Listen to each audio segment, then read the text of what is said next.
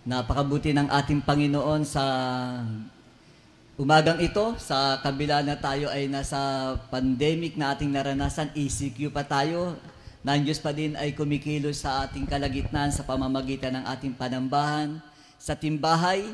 Hallelujah. Alam ko na uh, yung presensya ng Diyos ay patuloy nating itinatatag sa bawat tahanan na kung saan tayo ngayon ay naroroon.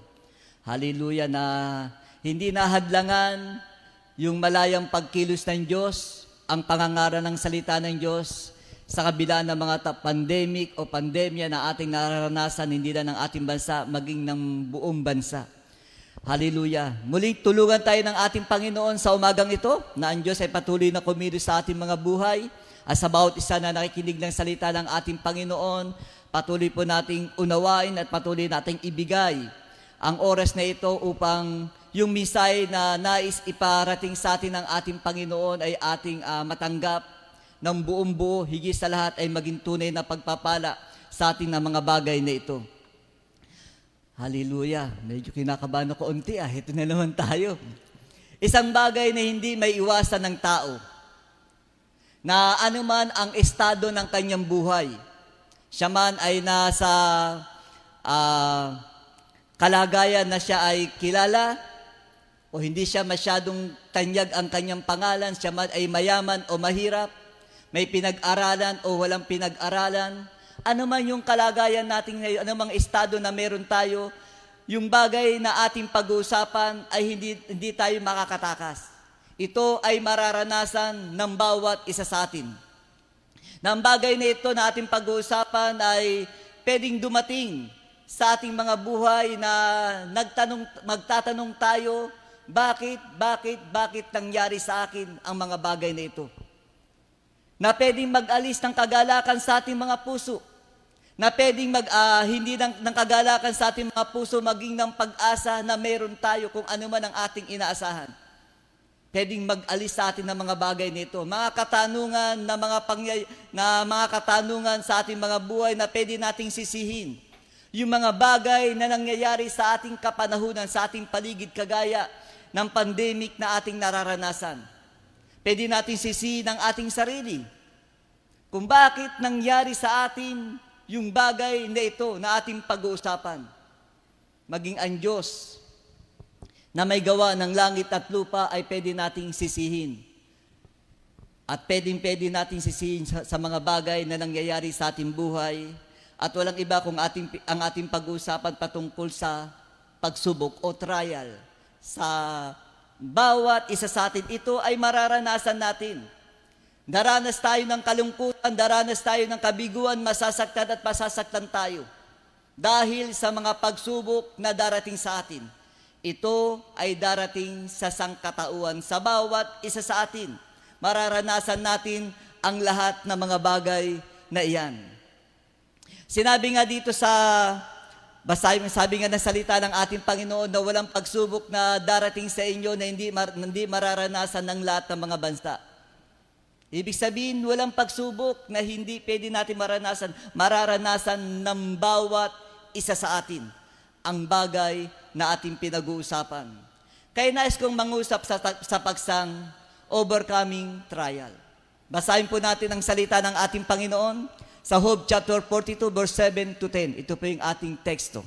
Bagamat buong uh, uh, ng Job ang ating babasahin. Ang sabi ng salita ng ating Panginoon, 7 verse 10, at nangyari na pagkatapos na masalita ng Panginoon ang mga salitang ito kay Job, sinabi ng Panginoon kay Elipas, na Temanita, ang aking poot ay nag-aalab laban sa iyo at laban sa iyong dalawang kaibigan sapagkat hindi kayo nangagsalita tungkol sa akin ng mga bagay na matuwid na gaya ng ginawa ng aking lingkod na si Hub. Kaya't magsikuha kayo sa inyo ngayon ng pitong guyang baka at pitong lalaking tupa at magsiparong kayo sa aking lingkod na kay Hub at ihandog ninyo sa ganang inyo na pinakahandog na susunugin at idadalangin kayo ng aking lingkod na si Hub sapagkat siya'y aking tatanggapin. Baka kayo aking gawan ng ayon sa iyong kamanglangan, sapagkat hindi kayo nangagsalita tungkol sa aking ng bagay na matuwid, na gaya ng aking lingkod na si Hub. 9. Sa gayon nagsiyoon si Elipas na, te, na Temanita at si Bildad na Sohita at si Sopar na naamani, na ay ginawa ng ang ayon sa inuutos ng, sa kanya ng Panginoon at nilingap ng Panginoon si Job. Verse 10. At inalis ng Panginoon ang pagkabiyag ni Job ng kanyang idalangin ang kanyang mga kaibigan at binigyan ng Panginoon si Job ng, maka, ng makalawa na higit ng dami kaysa sinatangkilik niya ng dati. Hallelujah. Salamat sa pagkakabasa ng kanyang banal na salita. Yung ating pong tema ngayon, overcoming trial. Tayo po'y manalangin sa ating Panginoon. Pwede po tayong yumuko at manalangin. O dakilang Diyos na makapangyarihan sa lahat, lubos at lubos kaming nagpapasalamat sa mga pribileyo at mga pagkakataon na kagaya nito, Panginoon, na kami makalapis sa entrono na yung biyaya, na patuloy kaming umaasa na kami makakatanggap ng biyaya sa pamamagitan ng habag at pag-ibig dakilang Diyos, sa pamamagitan ng banal na salita, Panginoon, na aming mapapakinggan. Kayo dakilang Diyos ay patuloy na mangusap sa bawat puso ng bawat isa, sa bawat na naabot ng tinig na ito, sa bawat tahanan, na kung saan, Panginoon, nanonood sila at napapakinggan nila, Panginoon, ng yung magandang mensahe dakilang Diyos. Ikaw, Panginoon, ang patuloy na magbukas ng aming kaisipan, ng aming mga puso, Panginoon, at maunawaan namin, Panginoon, ang katotohanan na hatid, Panginoon, ng pagsubok o trial na dumarating sa sangkatauan maging sa aming mga buhay. Sa umagang ito, Panginoon, tugunin mo ang pangangailangan, ang panalangin ng mga anak. Kung meron man karamdaman, ang kagalingan, patuloy may pagkaloob. Kung meron man, Panginoon, ng mga sularin, mga pagsubok, Panginoon, ipagkaloob ang pagtatagumpay ng lahat ng mga bagay na ito. At ang pag-aaliw, Panginoon, sa aming mga puso ay patuloy namin maranasan sa pamamagitan ng iyong biyaya. Sa umagang ito, ibinabalik na namin ang lahat ng uh, papuri pagsamba sa pangalan ni Jesus. Amen. Praise God. Palagpakan po natin ang ating Panginoon sa umagang ito. Sabi mo sa iyong katabi, pagpalain tayo ng ating Panginoon. Overcoming trial. Ang pagsubok na dumarating sa ating mga buhay kapag pinag-uusapan natin ang paksang ito. Uh, angkop na angkop ang buhay ni Job. Yung isang magandang halimbawa at karanasan, actual na naranasan ni Job na wala nang papantay sa pagsubok na kanyang naranasan.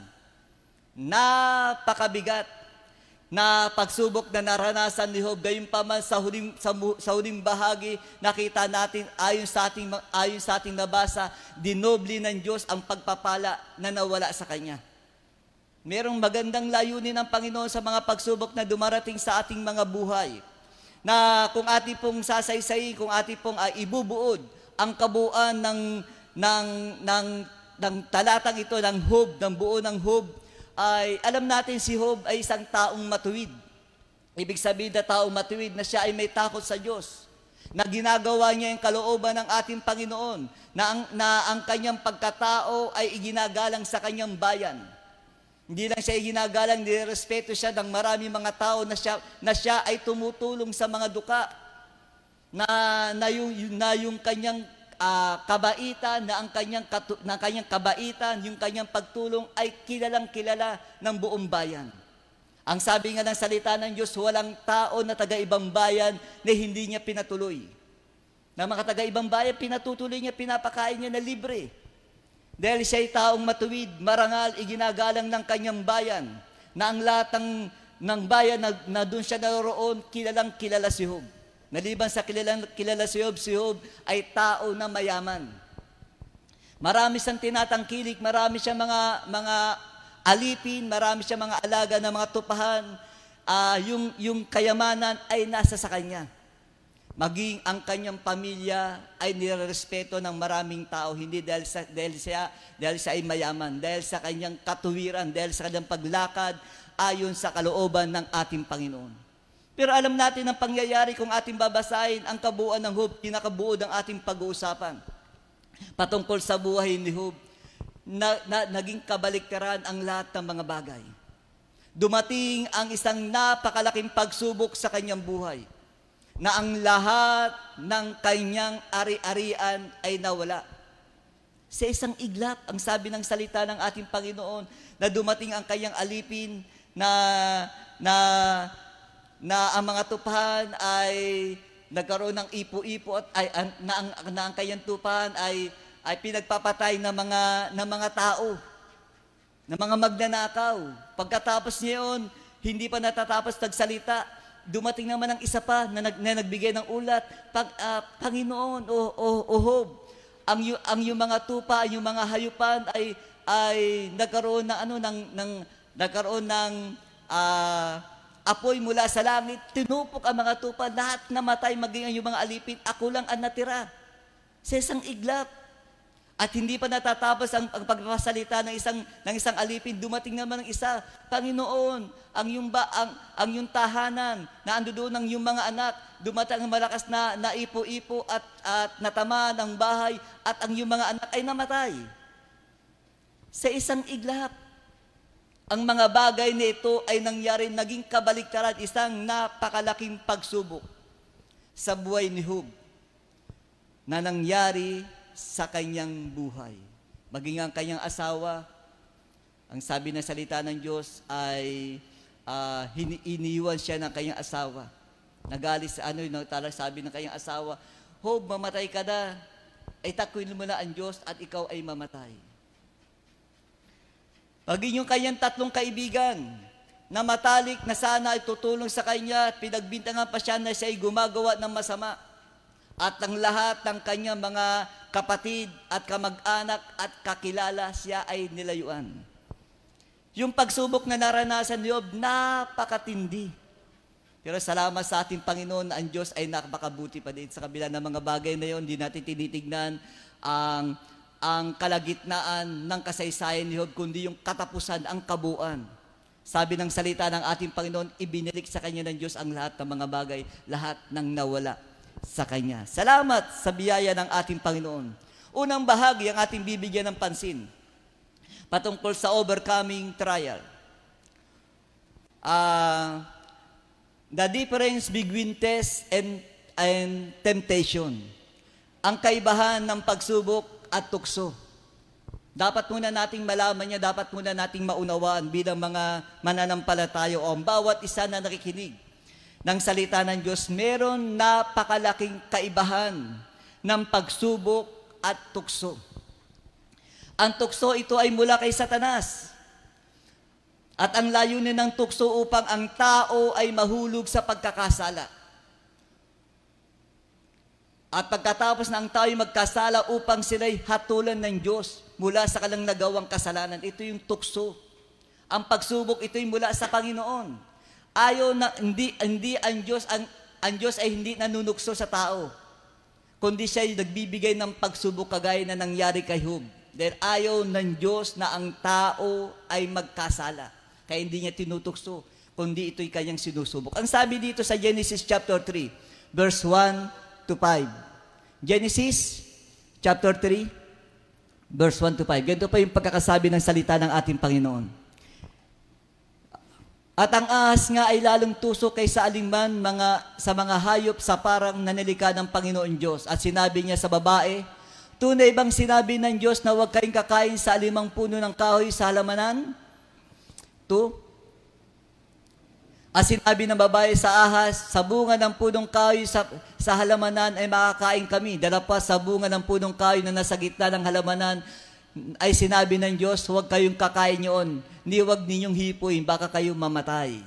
At sinabi ng, sinabi ng ayos sa babae, tunay na hindi kayo mamamatay sapagkat talastas ng Diyos na sa araw na ay kumain niyoon, ay madidilat nga ang iyong mga mata at kayo magiging parang Diyos na nakakakilala ng mabuti at masama. Yung hindi, handing ito, yung, yung nasa una nito, uh, yung uh, sabi dito sa, sa chapter 3, ang tukso at ang, ang pagsuway ni Adan at ni Eva. Yung manunukso dumating sa kanya.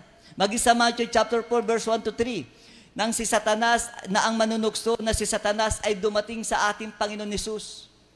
Kung ating babasahin yon na upang si Kristo ay tuksin upang siya ay magkasala. Yung layunin ng tukso upang tayo magkasala at parusahan ng Diyos dahil sa kanilang nagawang kasalanan. Pero ang lalu, pero ang tukso, pero ang pagsubok, ito ay mula sa Diyos. Kagaya na nangyari kay Job. Maliwanag na sinabi ng salita ng Diyos. Si Job ay sinubok ng Diyos. Hindi siya tinukso. Hindi nais ng Diyos na si Job ay magkasala. Kundi nais ng ating Panginoon na siya ay pagpalain ng ating Diyos na pinaglilingkuran. Kaya't meron malaking kaibahan, pero si Satanas talaga marunong yan. Talaga si Satanas tuso, mandaraya. Yung pagsubok na binibigay sa atin ng ating Panginoon ay pwedeng gamitin ni Satanas upang ang tao ay magkasala, humiwalay, magrebelde at magalit sa Diyos. Bagamat ang pinakalayunin niya upang ang tao ay pagpalain ng Diyos. Meron siyang layunin. Sa bagay ito, may pag-uusapan natin ng mga bagay na yun. Pero si Satanas, tuso siya. Mandaraya siya na mga pagsubok na dumarating sa ating mga buhay upang tayo ay lalo pang malapit sa ating Panginoon ay ginagamit ni Satanas upang tayo lalong malayo sa kalooban ng ating Panginoon. Ang bunga ng ang bunga ng, ng tukso upang ang tao ay magkasala at upang parusahan ang, ng Diyos ang tao. Na sa pandemic na ating naranasan may dalawang muka na pwede nating makita dito yung pandemic ba na ating nararanasan, ito ba'y bunga ng, ng ating mga nagawang kasalanan? O ang pandemic na ating nararanasan, ito ba'y isang, isang, tuks, uh, isang pagsubok ng Diyos para sa atin? Dalawang muka yan na maging sinasabi ng salita ng ating Panginoon, kung ang aking bayan ay nagsisi ng kayang kasalanan, hanapan ng aking mukha, talikuran ang kanyang mga nagagawa mga, mga kasamaan, aking ang pagagaling, aking ang didinggin, ipapatawad ang kanyang kasalanan, at aking pagagalingin ang kanyang lupain. Dahil sa kasalanan ba, kaya naranasan ng ating bansa, maging ng buong daigdig, uh, ang salot, ang sumpang ito, o yung uh, yung, yung pandemic na ating naranasan? Dahil ba sa kasalanan o dahil sa pagsubok na ibinibigay sa atin ng Diyos upang tayo lalong maging malapit sa Diyos? Kaya dalawang muka yan. Ano kaya yung dahilan? Panginoon, dahil ba sa aking pagsuhay? O dahil sa aking pagsunod sa iyo na ako iyong sinusubok na lalo kong mag, na lalo kong maging malapit sa iyo? Kaya bigyan natin ng pansin. Unawain natin yung mga bagay nito. Kung ating babasahin ang 2 Corinthians chapter uh, ah, 7 verse 10, hindi ko nilagay diyan, na, na ang kalumbayan mula sa Panginoon ay umaakay sa atin sa pagsisisi, sa ikaliligtas at hindi ikalulungkot. Ngunit ang kalumbayan mula sa sanlibutan ay ikamamatay. Yung pinakadulo nito kung ang kung ang kung ang pandemya na ating nararanasan ay bunga ng ating kasalanan, talaga tayo ay mapapahamak, magdadala sa atin ito sa kapahamakan, maliban na tayo magsisi ng ating kasalanan.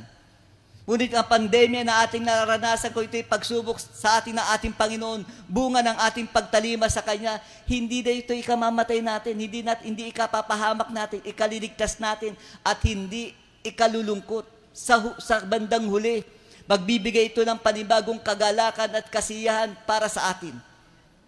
Kaya tulungan tayo ng ating Panginoon yung dalawang muka ng pandemic o pandemya na ating nararanasan ng ating bansa naging ng buong daigdig. Pangalawa, the purpose, uh, ang layunin ng pagsubok. the purpose of trial. Pinalayunin ng pagsubok na mula sa Kanya ng ating Panginoon. Meron tayong tatlong bagay na ating pag-uusapan dito. Yung tatlong ito, yung layunin ng pagsubok sa ating mga buhay, bilang mga mananampalataya, pag-usapan na natin, tayong mga Kristiyano.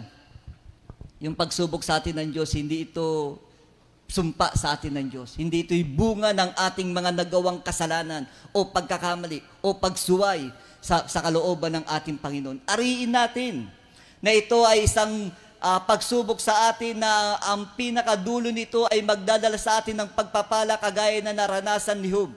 Na dinobli ng Diyos yung lahat ng mga bagay na nawala sa Kanya. Una, ang pagsubok upang ang tao ay magtiwala sa Diyos.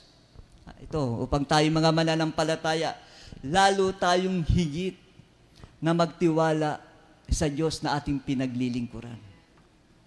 1 Corinthians chapter 10 verse 13. Walang pagsubok na dumating sa inyo na hindi naranasan ng lahat ng tao tapat ang Diyos at hindi niya ipahihintulot na kayo subukin ng higit sa inyo makakaya. Sa halip, pagdating ng pagsubok, bibigyan niya kayo ng lakas upang, mag, upang mapagtagumpayan niyaon. Yung sabi dito yung pagsubok, kagaya na akin nabanggit, ito yung mga bagay na talagang tayo ay magdaramdam, tayo masasaktan. Ito'y, pwede itong mag-alis ng kagalakan sa ating mga puso, pwede itong mag-alis ng pag-asa na meron tayo. Nasa kalagayan na hindi tayo komportable. Nasa mahirap na kalagayan ng ating buhay na kagaya na naranasan ni Job. Hindi siya komportable. May sakit nga siya mula, na, na siya ay na, may sugat ang buong katawan niya. At ang sabi ng salita ng Diyos, yung mga uod umaalis na sa kanya, palayo na sa kanya. Mula ulo hanggang talampakan piyo lang yung wala, wala na, na walang sugat sa kanya. Talagang sobra, sobra yung naranasan ni Job. Pero sabi dito ng ating Panginoon, yung hangganan ng ating kakayanan, yung mga abilidad na meron tayo, ay uh, upang hindi tayo magtiwala sa mga bagay na meron sa atin, kundi tayo magtiwala sa Diyos. Inalis ng Diyos ang lahat ng pwedeng pagkatiwalaan ni Job. Yung kanya mga, yung kanya mga kakilala, iniwanan siya. Yung lahat ng kayamanan na meron siya na pwede niya sandalan. Sa oras na yon ay inalis ng ating Panginoon, maging ang kanyang mga anak, na siya sila ang magmamana, magpapatuloy ng mga ng mga ng mga ari-arian ng pangalan ni Hub ay nawala lahat. Napakahirap. Kaya tinuturuan tayo ng pagsubok na hindi tayo dapat magtiwala kung ano man yung kakainan na meron tayo. Hanggan, yung hangganan ng ating kakayanan. Wala na, tapos na. Kundi ang Diyos na lang, ang, ang Diyos na lang ang pwede nating pag-asa. Ha? Upang tayo'y lalong magtiwala sa Diyos. Nais ng pagsubok na, na pinagkakalob sa atin ng ating Panginoon, ilagat natin ang ating pagtitiwala sa Diyos, huwag sa mga bagay na meron sa atin. Hindi ibig sabihin ng kayamanan natin, wag, hindi tayo magtiwala dyan. Pagpapala yan na mula sa Diyos. Pero higit na dapat nating pagkatiwala na Diyos kaysa yung kayamanan na meron tayo. Kung meron tayong magandang, meron tayong magandang uh, trabaho na ito'y nagbibigay sa atin ng nagsusupply sa atin ng lahat ng ating pangangailangan, pangalawa na lamang yan bago sa Diyos. Higit nating pagkatiwalaan ang pinagmumula ng pagpapala. Yung ating talino, yung ating kalakasan, kung kalakasan na meron tayo, na huwag dapat diyan nakatuon ang ating pagtitiwala, kundi sa Diyos na pinagmumulan ng lahat ng mga bagay. Na ito yung itinuturo ng Diyos kay Job at sa bawat isa sa atin na nakikinig ng salita ng ating Panginoon. Ayaw ng Diyos na ang tao ay magtiwala sa mga bagay na narito sa sanlibutan, kundi sa Diyos na pinagmumulan ng lahat ng mga bagay. Bakit? Sinabi dito sa Jeremias chapter 17 verse 5, Ganito ang sabi ng Panginoon, sumpain ng tao na tumitiwala sa tao at ginagawang laman ang kanyang bisig at ang puso ay humihiwalay sa Panginoon. Ang sabi dito na salita ng Diyos, kaya ayaw ng Panginoon na tayo magtiwala sa mga bagay na merong sa atin, bagamat ito ay instrumento ng Diyos upang supply ng ating pangangailangan, pero yung ating pananampalataya hindi dapat nakatuon dyan. Ang sabi ng salita ng Diyos, sumpain. Pag tayo nagtitiwala na hindi sa Kanya ng ating Panginoon na higit kaysa sa ating Panginoon, ano man ang tinatangkilik na meron tayo, ito ay magiging sumpa para sa atin. Ayaw ng Diyos na mangyari sa atin yung mga bagay na yan. Kaya kung ano man ang meron tayo, pagpasalamat natin sa Diyos, ha? Huwag maging dahilan upang tayo ay maiwalay sa ating Panginoon. 2 Corinthians chapter 1 verse 8 and 9. Ito ay sinabi ni Apostol Pablo. 2 Corinthians chapter 1 verse 8 and 9. Ang sabi dito ng salita ng Diyos, 11 ba? Pero meron naman dito eh. Basahin po natin. Ikalawang Korinto 1, talatang 8 hanggang 9. Hindi naming ibig na tayo hindi makaalam, mga kapatid. Tama ba? ng tungkol sa mga kapigatian namin na nangyari sa Asya, na kami ay totoong nabigatan ng higit sa aming kaya, ano pat kami ay nawalan na ng pag-asa sa buhay. Oo, kami ay nagkaroon sa aming sarili ng hatol sa kamatayan upang wag upang wag kaming magkatiwala sa aming ding sarili, kundi sa Diyos na, na bumubuhay na maguli na mga patay. Sinabi ni Apostol Pablo, na sila'y dumating sa hangganan na pwede na silang mamatay. Yung mga bagay na yun upang hindi sila magtiwala sa kanyang kakayanan o sa kanyang kalakasan, kundi sa Diyos na nagbibigay ng buhay.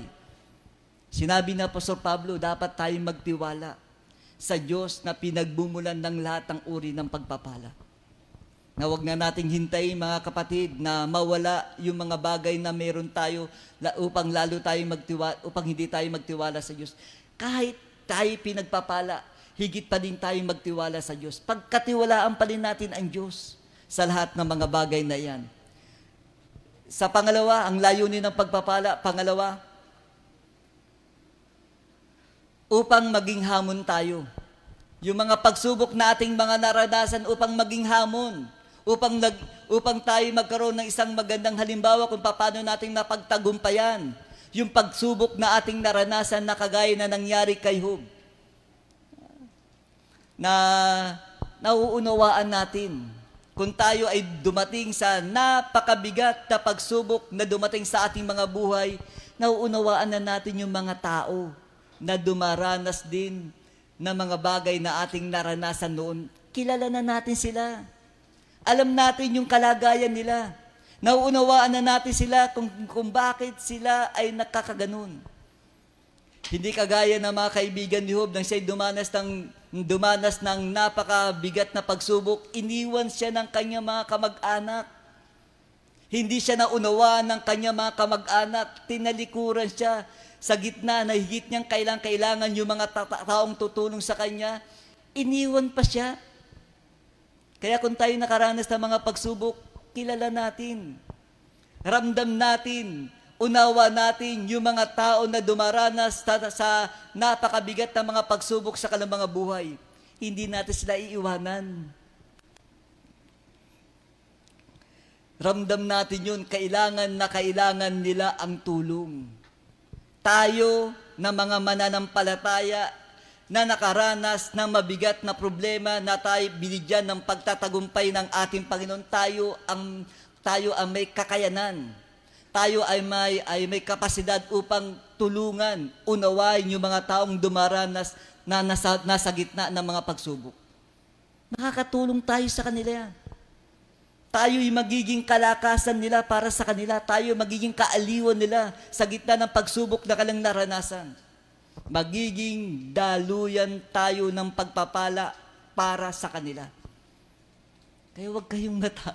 kaya wag uh, kaya yung pagsubok hindi yan kawalan sa atin.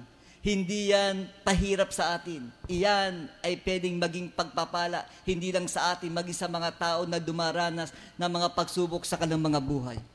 Sabi dito sa 1 Corinthians chapter 1 verse 3 and 4. 2 Corinthians 1 Verse 3 and 4. Puri nawa ang Diyos at Ama ng ating Panginoon Heso Kristo, ang Ama ng, ka- ng kaawaan at Diyos ng buong kaaliwan.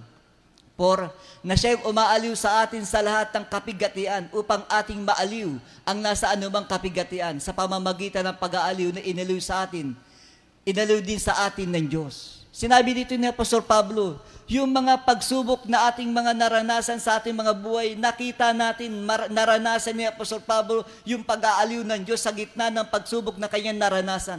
Ito din daw yung ating paraan upang ipadama yung pag-aaliw ng Diyos sa kanila na sila'y dumaranas ngayon ng mabibigat na mga pagsubok sa kanilang mga buhay. Ikaw at ako ang gagamitin ng Diyos. Tayo ang mayroong kakayanan. Tayo ang may karapatan upang magbigay ng payo sa mga tao na dumaranas ng pagsubok dahil napagtagumpayan natin. Kagaya ng buhay ni Job.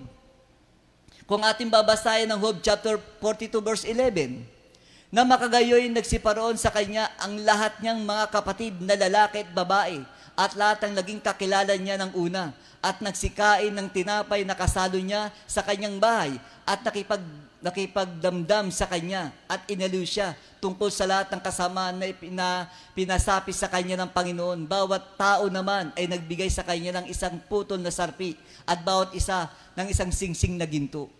Kita mo yung magiging relasyon ng mga tao na na humiwalay sa kanya nang siya nang siya nang, nang siya ay napagtagumpayan ng mga bagay nanumbalik sa kanya.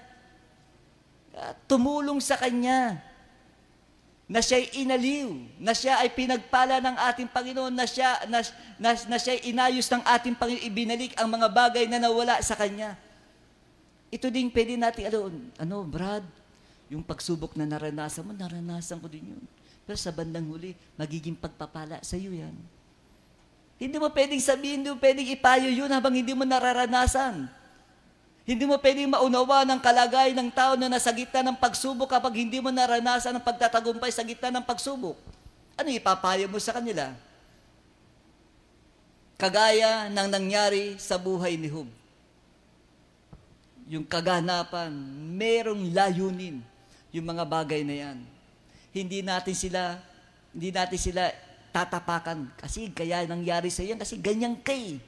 Hindi, naranasan ni Hub yung kanyang tatlong kaibigan na saan nagtutulong sa kanya, ito pa ang ito pa ang nagdiin sa kanya na siya ay gumagawa ng kasalanan. Napakasakit niyon. Napakahirap niyon. At ayaw nating naranasan na ipadama din natin yung ating nadama na hindi na unawaan na tayo dumaranas ng pagsubok. Ayaw natin, gusto natin silang aluwin. Kaya't may purpose. Mga kapatid, sinabi ni, sinabi ni Apostol Pablo, kung paano kami inaliw sa matinding kapigatian na aming naranasan. Inaliw kami ng Diyos. Ganun din yung pag-aaliw na aming gagawin sa inyo. Na ibibigay namin sa inyo. Kaya may layunin. Nang ako ay umati sa mga seminar, salamat sa Diyos, meron tayong online. At salamat sa aking asawa, pinupus niya akong makinig. Salamat sa ating Panginoon.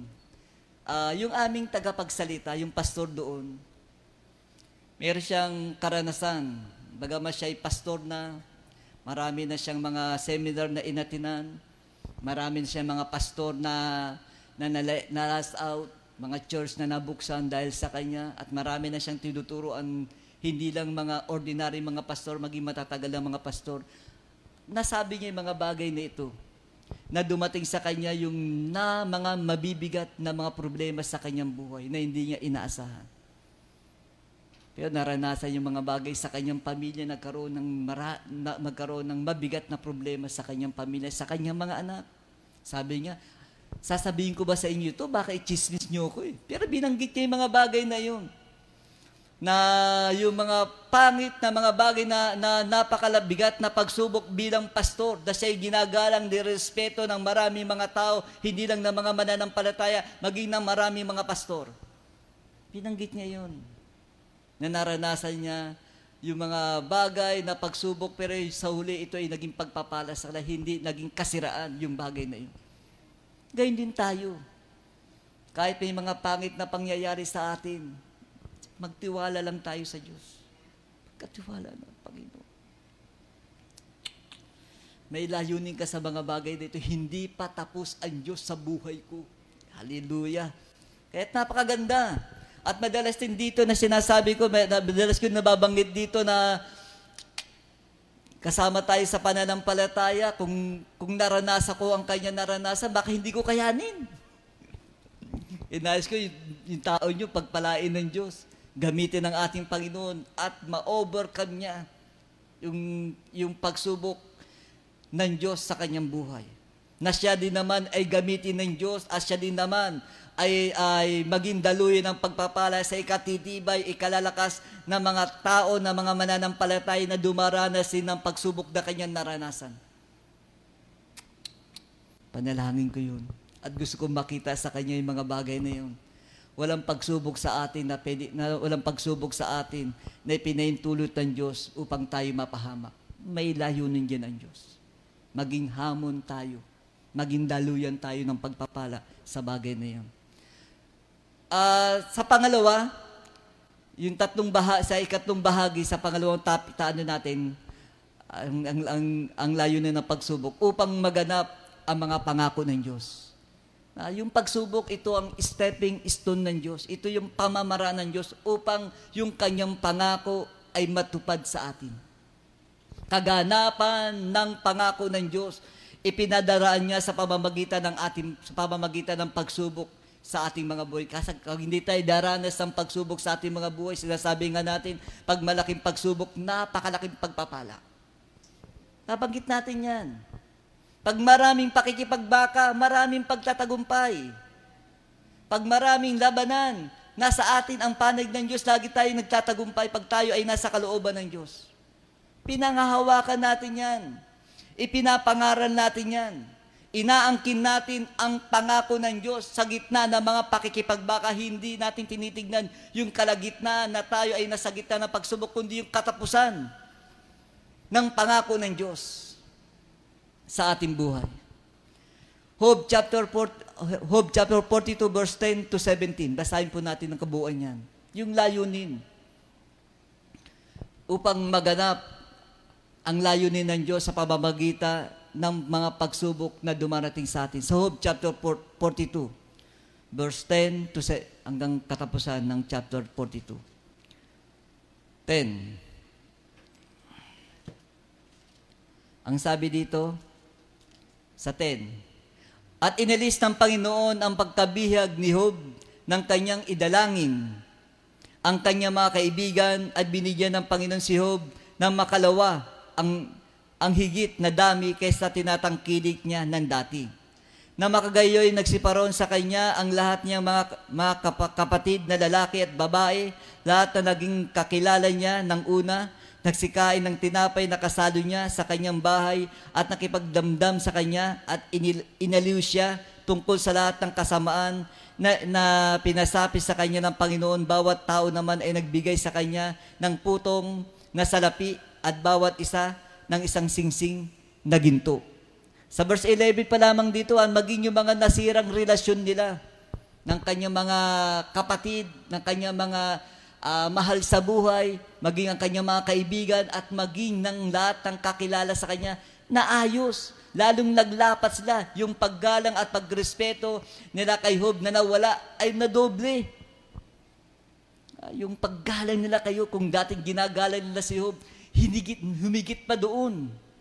Yung paggalang na nakuha ni Job upang matupad ang mga pangako ng Diyos. Verse 12, sa ganyo'y pinagpala ng Panginoon ang huling wakas ni Job nang higit sa kanya pasimula as siya'y nagkaroon ng labing apat na libong tupa at anim na libong kamelyo at isang libong tuwang na baka at isang libong asnong babae na siya na, na siya na may nagkaroon din ng pitong anak na lalaki at tatlong anak na babae.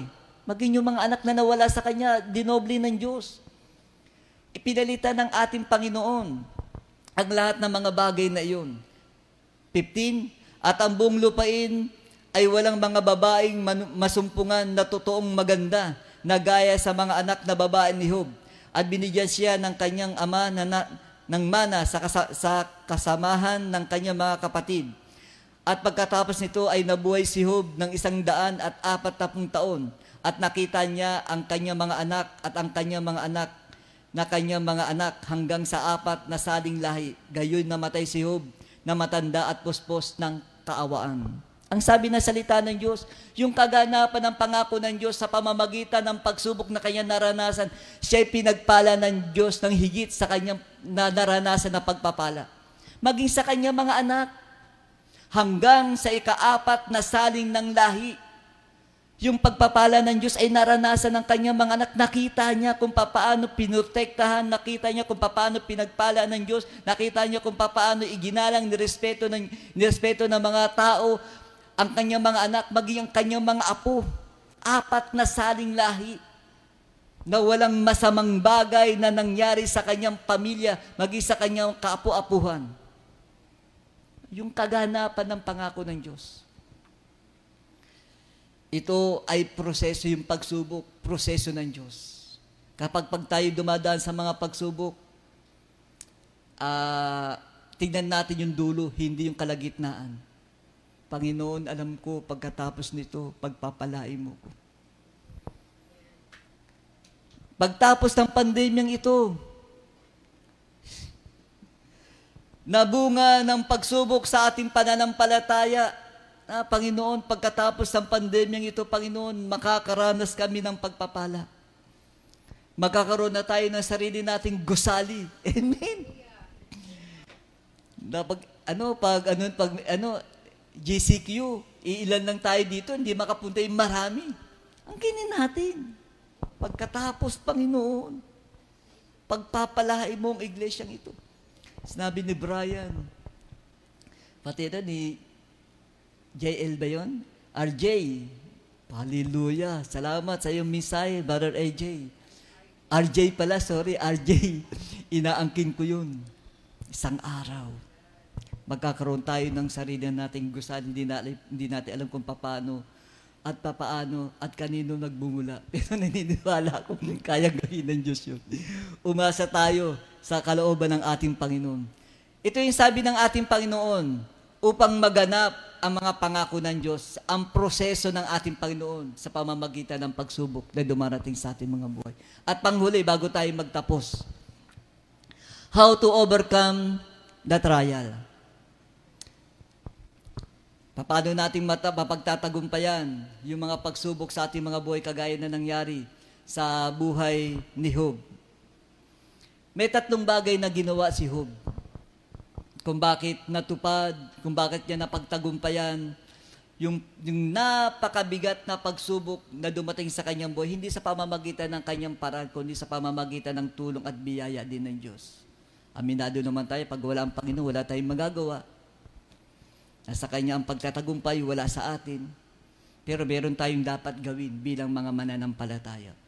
Tatlong bagay ang ginawa ni Job upang uh, malagpasan niya ang pagsubok sa kanyang buhay at, at makamit niya yung pangako ng Diyos, yung katuparan ng pangako ng Diyos sa, sa kanyang buhay na hindi niya inaasahan na ito'y mangyayari hindi lang para sa kanya, mag-isa hanggang sa ikatlong, ikaapat na saling ng lahi na pagpapala ng Diyos dahil sa pagsubok na naranasan ni Job bunga ng pagsubok na naranasan ni Job ang mga bagay nito. Unang-una, una, ninais na, na naisin natin ma, mapakinggan ang tinig ng Diyos.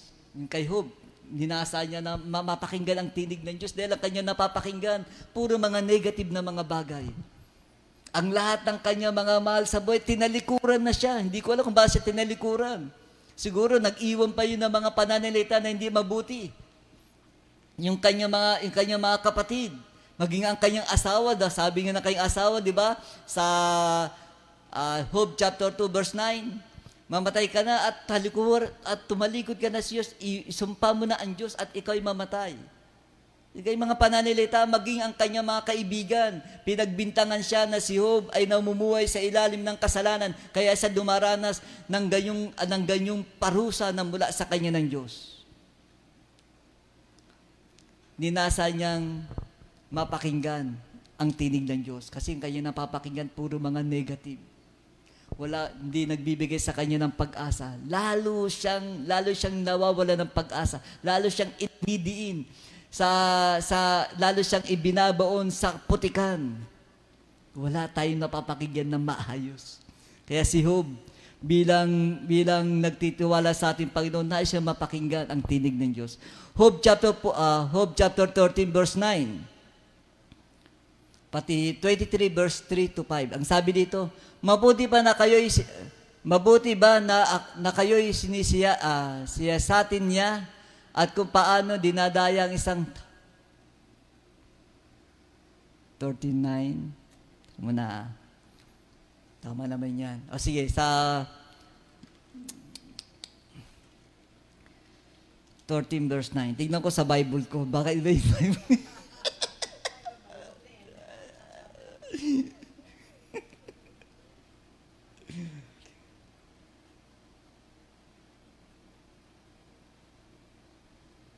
Ako pala yung mali.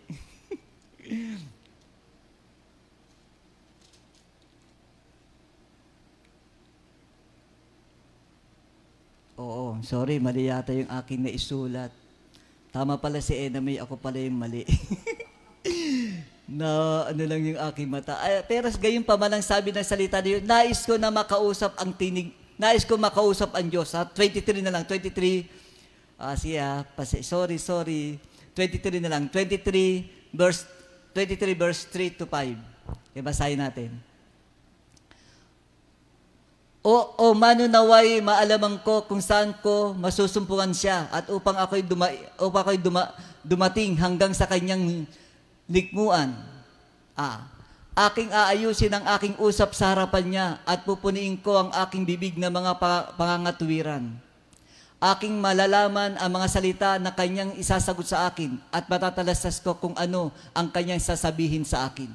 Dalawang beses so, di ko na nakita isang verse. Sorry na lang. Ang sabi ng salita ng ating Panginoon sa verse 23, verse 3 to 5, na si Job ay nais niya, ninasa niya na makausap ang Diyos. Gusto niya mapakinggan ang tinig ng ating Panginoon kung bakit nangyayari sa kanya ang mga bagay na ito. Dahil ang kanyang tatlong kaibigan na may takot sa Diyos na kumikilala din sa ating Panginoon, hindi niya napakinggan yung tamang paraan ng pagsagot, kagaya na sinabi ng Diyos sa, kanya, sa kaibigan ni Job. Hindi kayo nagsalita ng matuwid na kagaya na sinanita ni Job hindi niya na ipagtanggol ang Diyos. Hindi niya na ipaliwalag kung bakit pinahintulutan ng Diyos na si Job ay dumanas ng mabigat na pagsubok. Kaya si Job gusto niya mapakinggan ang tinig ng ating Panginoon kapag tayo ay nasa gitna ng pagsubok sa ating mga buhay, nasain nating mapakinggan ang tinig ng Diyos. Ano ba yung tinuturo sa atin ng pagsubok? Magbibigay ito sa atin ng kalakasan, nagbibigay upang tayo ay magtiwala sa ating Panginoon upang tayo ay lumapis sa ating Panginoon kaganapan na, ng mga pangako ng Diyos para sa ating buhay. Magiging hamon ng ating buhay kagaya ng at, at, tatlong punto na ating binanggit. Ito yung tinig ng Diyos. Hindi pa tapos ang Diyos sa buhay mo. Meron siyang magandang plano sa, sa ating buhay kaya dapat tayo dumaranas ng mga pagsubok kagaya ng ginawa ni Job. Nais niyang mapakinggan ang tinig ng Diyos. Pangalawa, Pinagsisi, pagsisiyan natin ang ating mga nagawang kasalanan. Si Job, nagsisisi sa kanya nagawang kasalanan. Kung meron mang tayong nagawang pagkakasala, kagaya na nangyari kay Job, may, tat, may tatlong bagay na nagawang kasalanan si Job, bagama si Job ay matuwid, nang siya ay nasa gitna ng mabigat na pagsubok sa kanyang buhay, unang-una, sa pangalawa, pinagbibintangan niya na, na, na ang Diyos, na pinaparusahan siya ng Diyos. Sabi, Panginoon, pinaparusahan mo ko sa akin nagawang pagkakamali. Ay, sa akin, pinaparusahan mo ko sa, akin, sa, sa mga bagay na nangyayaring ito. Nakakala niya, yung pagsubok, hindi tayo pinaparusahan ng Diyos, ha? Mali iyon. Hindi tayo dinidisiplina ng Diyos kapag tayo ay kanyang pinadadaan sa pagsubok proseso ito ng ating Panginoon, hindi dahil sa ating kasalanan, kaya tayo dumaranas ng mga ba- pangit na mga bagay. Hindi ito parusa, nakagaya na sinabi ni Job, na siya ay pinaparusahan ng Diyos. Sa Job chapter 19, verse 20 to 23, 20 to 22, ang aking buto ay dumidikit sa aking balat at sa aking laman at ako'y nakatanan ng, ng sukat sa balat ng aking mga ngipin. Mahabag kayo sa akin, mahabag kayo sa akin, o kayo mga kaibigan ko, sapagkat kinilos ako ng kamay ng Diyos. Bakit ninyo ko inuusig na gaya ng Diyos at hindi, hindi pa kayo nasisiyahan sa aking laman? Ang sabi dito ni Job, inuusig daw siya ng Diyos. Pinaparusahan daw siya ng Diyos na hindi naman ganun. Ito isang proseso ng paraan ng, ng ating Panginoon upang matupad ang, pang, ang pangako niya sa, sa kanyang buhay. Pag tayo ay sinusubok, hindi tayo pinaparusahan ng Diyos. Minsan dumarating sa atin ito. Panginoon, parusa ba ito sa aking mga nagawang kasalanan? Kasalanan mali yun. Ito yung kasalanan ni Job. Pangatlo, na kasalanan ni Job.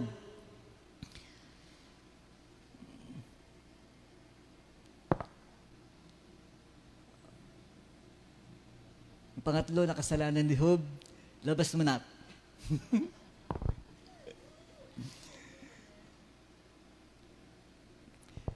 na inaari ni Job na, na, na, na siya, ay, siya ay mas matuwid kaysa sa Diyos. Job chapter 42, 40 verse 7 to 8. Yung pinapalaga, pinapalabas ni Job na siya ay higit na mas matuwid kaysa sa Diyos. Ang sabi dito, Job chapter 40,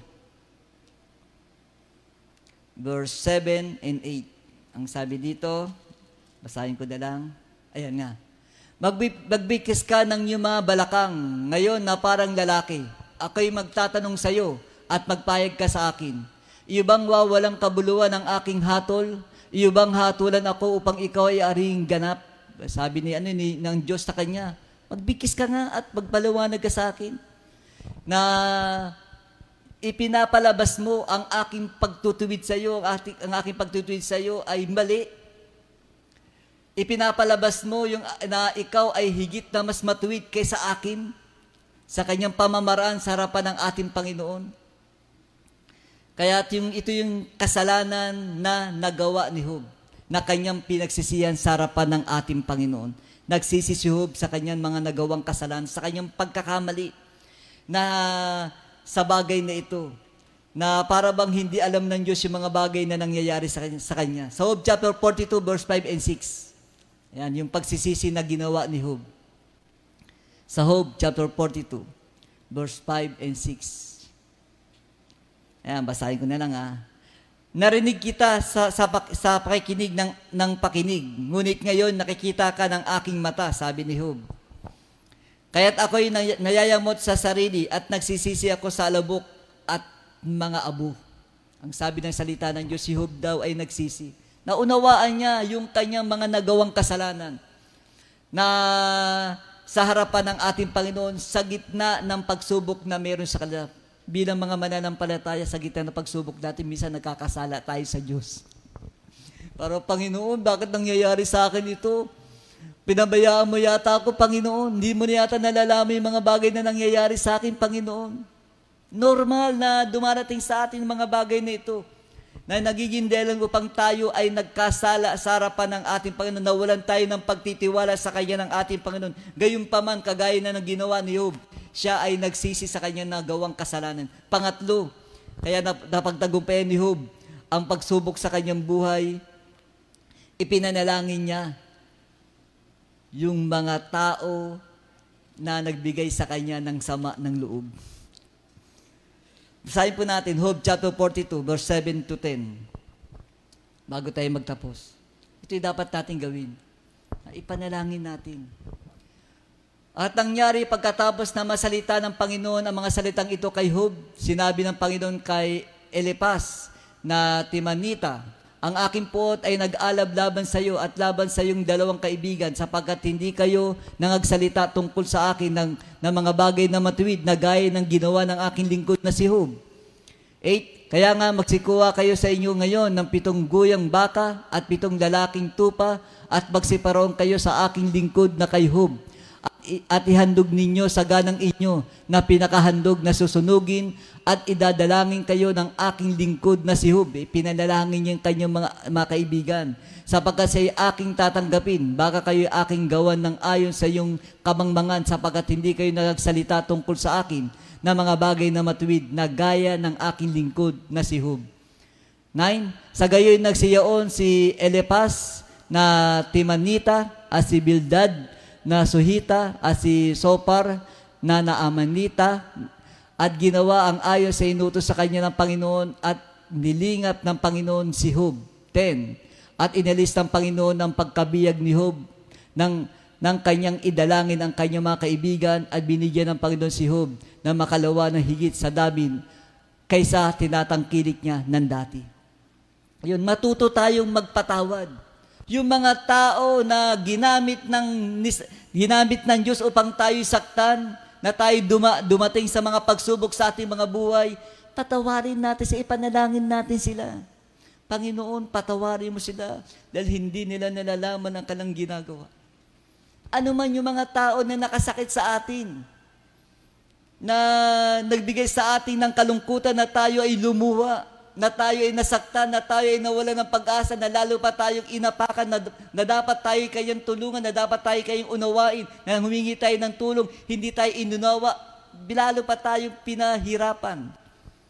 Ginawa ni Job, ipanalangin niyo sila. Kung nais nating mapagtagumpayan ang pagsubok sa ating mga buhay at maabot natin yung uh, yung layunin ng pagsubok sa ating buhay, yung mga pangako ng ating Panginoon sa ating mga buhay, matuto tayong magpatawad Huwag nating sum- ipanalangin na sila'y sumpain ng Diyos. Kundi ipanalangin natin, gantian pa natin sila ng mabuti. Lalo natin ipakita yung layunin ng pagsubok sa ating mga buhay na bago lalo ang puso ni Job. Matuwid na si Job, ay lalo pang naging matuwid si Job. La, patuloy na tayo inaayos at inaayos ng Diyos ang ating buhay. Sa mga pagsubok sa ating mga buhay, dumarating sa atin lalo ta, lalong tumataas ang antas ng ating pananampalataya, ating pag-unawa. Lalo nating nakikilala ang Diyos sa ating buhay. At lalong nagpapakilala ang Diyos sa buhay natin. Hindi lang sa buhay natin, maging sa mga taong nakapaligid sa atin pagtapos ng pagsubok. Hallelujah. Yung bagay na ginawa ni Job. Ninasa niya na mapakinggan ang tinig ng Diyos.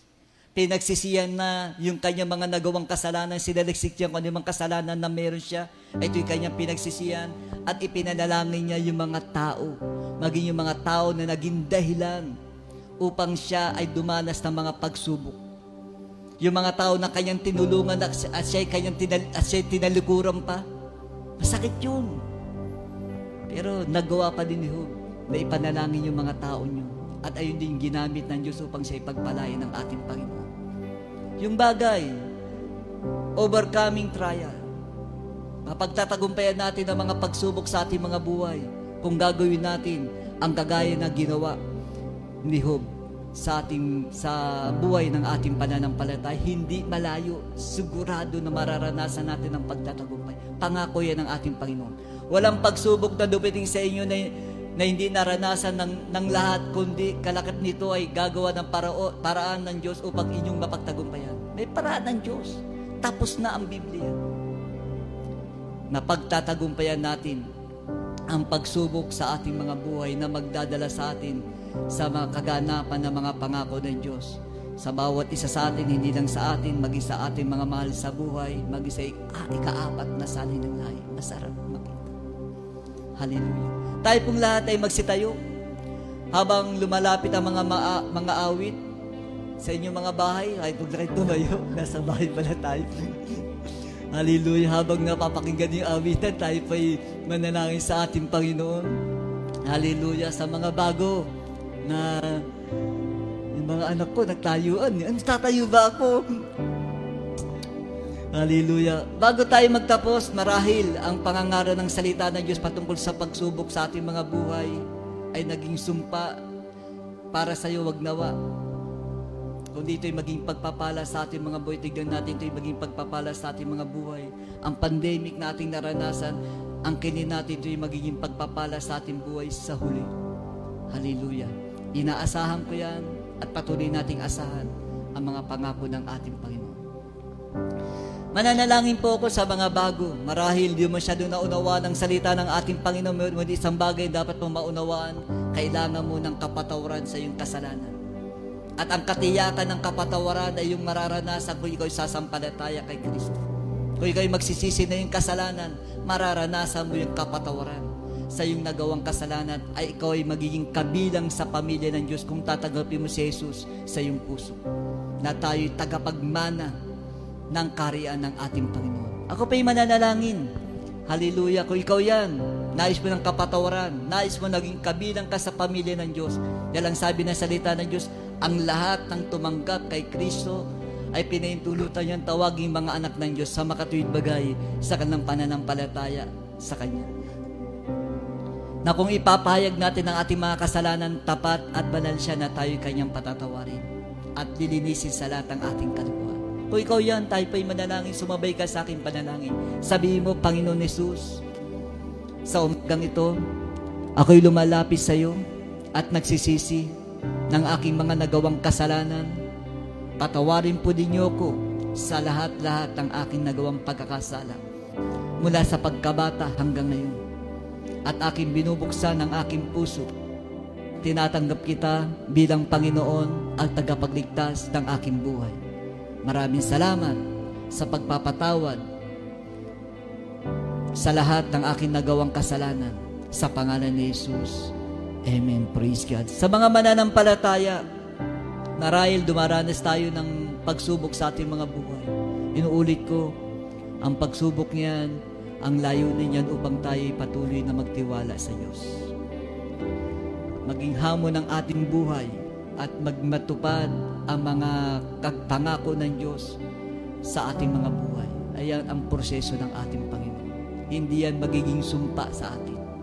Hindi yan magiging uh, katalunan sa atin. Ito ay magiging pagpapala sa bawat isa sa atin. Pakinggan lang natin ang tinig ng Diyos. Pagsisiyan lang natin ang ating mga nagawang kasalanan. At ipanalangin natin yung mga nakasakit sa atin na sila ipagpalain ng Diyos at patawarin natin sila sa lahat ng mga bagay na ito. Ako pa'y mananalangin sa bawat kapatiran marahil sa kamananampalataya na walang ka na ng pag-asa, na walang ka na ng gana, dahil sa pagsubok na naranasan na imbis na ikaw ay nagtiwala sa Diyos, na wala na ang pagtitiwala mo sa Diyos. Marahil sa yung pagsubok na yung naranasan na imbis na nagkaroon ka ng patotoo, na maging hamon ka, naging kabaliktaran na para bang lalong nasira yung pangalan ng Diyos sa iyong hindi pa tapos ang Diyos. Nasa kalagitnaan ka palang malapit ka na na matapos na mapagtagumpay may magpatuloy ka lang. Ibibigay sa iyo ng Diyos ang pagtatagumpay. Hallelujah. Yung pangako ng Diyos, akala mo hindi na matutupad dahil sa mga bagay na nangyari sa iyo. Magtiwala kaya magpatuloy ka lang. Mararanasan mo yung pagpapala ng ating Panginoong tagaya na nangyari kayo. Ako pa'y mananalangin sa bawat kapatiran. Kung meron mang tayo mga pag-aalinlangan, kung tayo man ay ay sinisi natin ng Diyos, dapat natin pagsisiyan ang lahat ng mga bagay na yan, nakagaya ng ginawa ni Job. At patawarin natin yung mga tao na nakasakit sa atin. Mananalangin po ko sa bawat kapatiran. O dakilang Diyos na makapangyarihan sa lahat, maraming maraming salamat sa iyong salita na amin napakinggan patungkol sa mga pagsubok na nararanasan ng bawat isa sa amin hindi ko alam, Panginoon, ang kalang mga nararanasan, pero Ikaw, Panginoon, ang nakakalam ng lahat ng mga bagay na ito. Alam ang Panginoon ang mga pagkakamali o pagkakasala, pag-aalinlangan, Panginoon, o Ikaw ang aming sinisi sa mga bagay dito, patawarin mo ang bawat isa sa amin. Na kami, Panginoon, ay nawawala na ng pag-asa, Panginoon. Nawawala na ng pagtitiwala sa iyo, Panginoon, ng pagpapatawad aming hiningi sa iyong harapan. At sa gabing ito, at sa umagang ito, anumang Panginoon, ang mga tao, Panginoon, na nakagawa sa amin ng masama, na naging dahilan upang kami, Panginoon, dumanas ng pagsubok ng mga bagay na ito, Panginoon, amin na silang pinapatawad. Hallelujah. Napagpalain mo din, Panginoon, ng mga taong ito, dakilang Diyos na nakapaligid sa amin. Hallelujah. Maraming maraming salamat, dakilang Diyos, sa iyong mga pangako na ikaw ay nagbibigay ng pagtatagumpay at aking dalangin. Maranasan namin ang mga pagpapala na yung pangako, Panginoon, sa iyong mga anak. Sinasansala ko, sinasaway ko ang kasunungalingan ng kaaway, Panginoon, sa buhay na yung mga anak. Na makita namin na ang pagsubok na ito ay magdadala sa amin sa kaganapan na yung mga pangako. Hallelujah. Yung pag-aaliw ay yung tulong, Panginoon, ay manatili sa buhay na yung mga anak habang kami nakikipagbaka. Hallelujah sa mga pagsubok sa aming mga buhay. Maraming maraming salamat sa pangalan ni Jesus. Amen. Praise God. Purihin po natin ang ating Panginoon sa umagang ito. Hallelujah. Habang lumalapit